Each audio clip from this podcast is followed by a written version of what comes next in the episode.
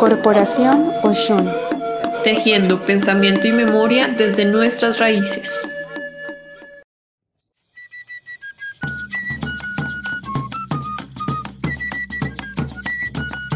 La pintura facial y corporal es una de las manifestaciones más importantes para la cultura en Vera, ya que representa al individuo y le otorga a éste su identidad y aceptación dentro del grupo.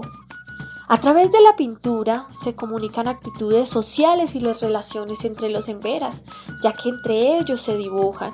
Allí queda plasmado cada planta, cada animal, cada elemento que tiene un lugar en el cosmos y una razón de ser.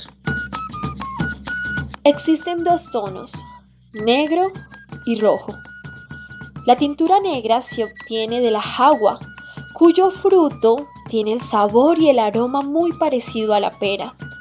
Pero esta pintura no se limita únicamente a la decoración corporal, sino que también se puede utilizar para la protección solar y para la protección de insectos. Luego tenemos la tintura roja. Esta se adquiere del achiote, machacando sus semillas. Esta pintura también nos sirve para repeler los insectos. La forma de los grabados y la zona de los cuerpos que se eligen para hacer estas pinturas varían según la población en vera a lo largo de nuestro territorio.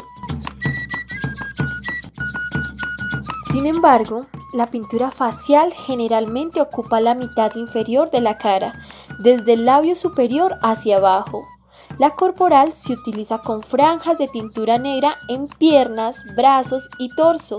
Los espacios que quedan en blanco se utilizan para diseños geométricos. Según la ocasión varía la pintura. Por ejemplo, en bailes tradicionales asumen el animal que quieran representar, ya sea un cocodrilo o sea una culebra.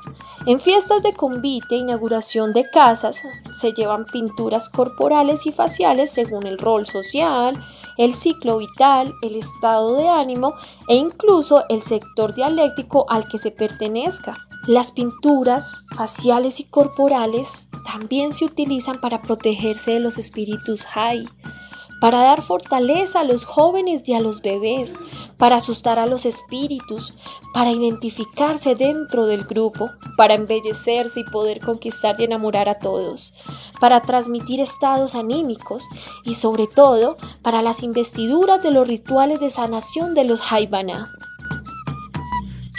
Los Haibana utilizan las pinturas corporales como elemento importante dentro de los rituales de sanación Aquí todos los participantes deben utilizar pintura, incluido el enfermo. Los diseños que tenga el Haibana en su cuerpo cura o pueden entablar relaciones de dominación con los espíritus Hai. Tomado del blog Pueblos Originarios. Fuentes Kipara, dibujo y pintura, dos formas en vera de representar el mundo, Astrid Ulloa Cubillos, Centro Editorial, Universidad Nacional de Colombia, Bogotá, 1992. La cultura es de todos. Ministerio de Cultura.